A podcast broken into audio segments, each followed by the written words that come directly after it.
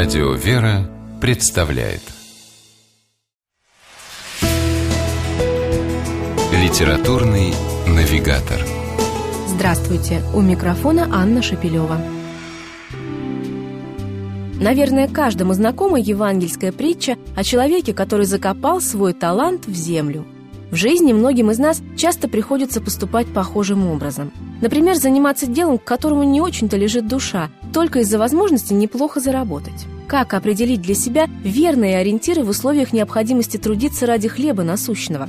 Должна ли работа приносить радость? А главное, как привести желание хорошо зарабатывать в соответствии с христианскими идеалами?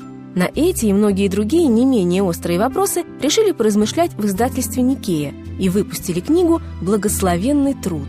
Карьера, успешность и вера».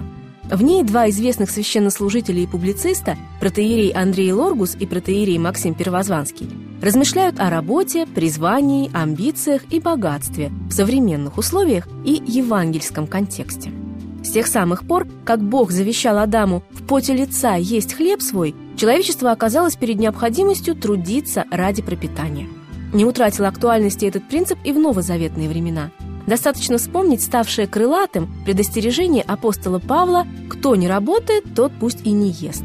Однако в реалиях 21 века и победившего капитализма все оказывается немного сложнее.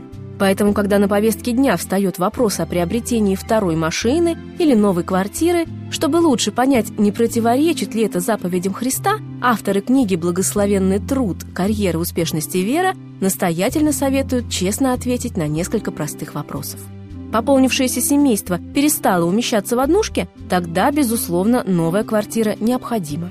А может быть, просто хочется переплюнуть соседа или приятеля? И здесь ответ очевиден.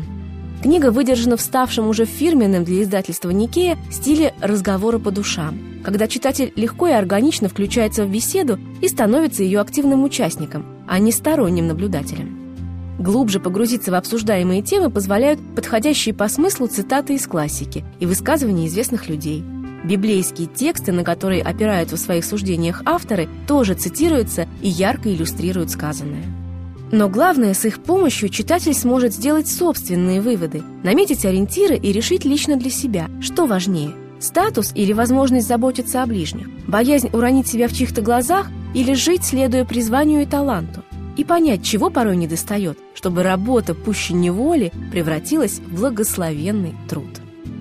С вами была программа «Литературный навигатор» и ее ведущая Анна Шапилева. Держитесь правильного литературного курса.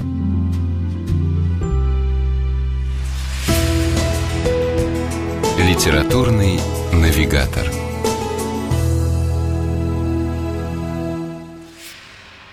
При реализации проекта используются средства государственной поддержки, выделенные в качестве гранта в соответствии с распоряжением президента Российской Федерации от 1 апреля 2015 года номер 79 РП и на основании конкурса, проведенного Союзом женщин России.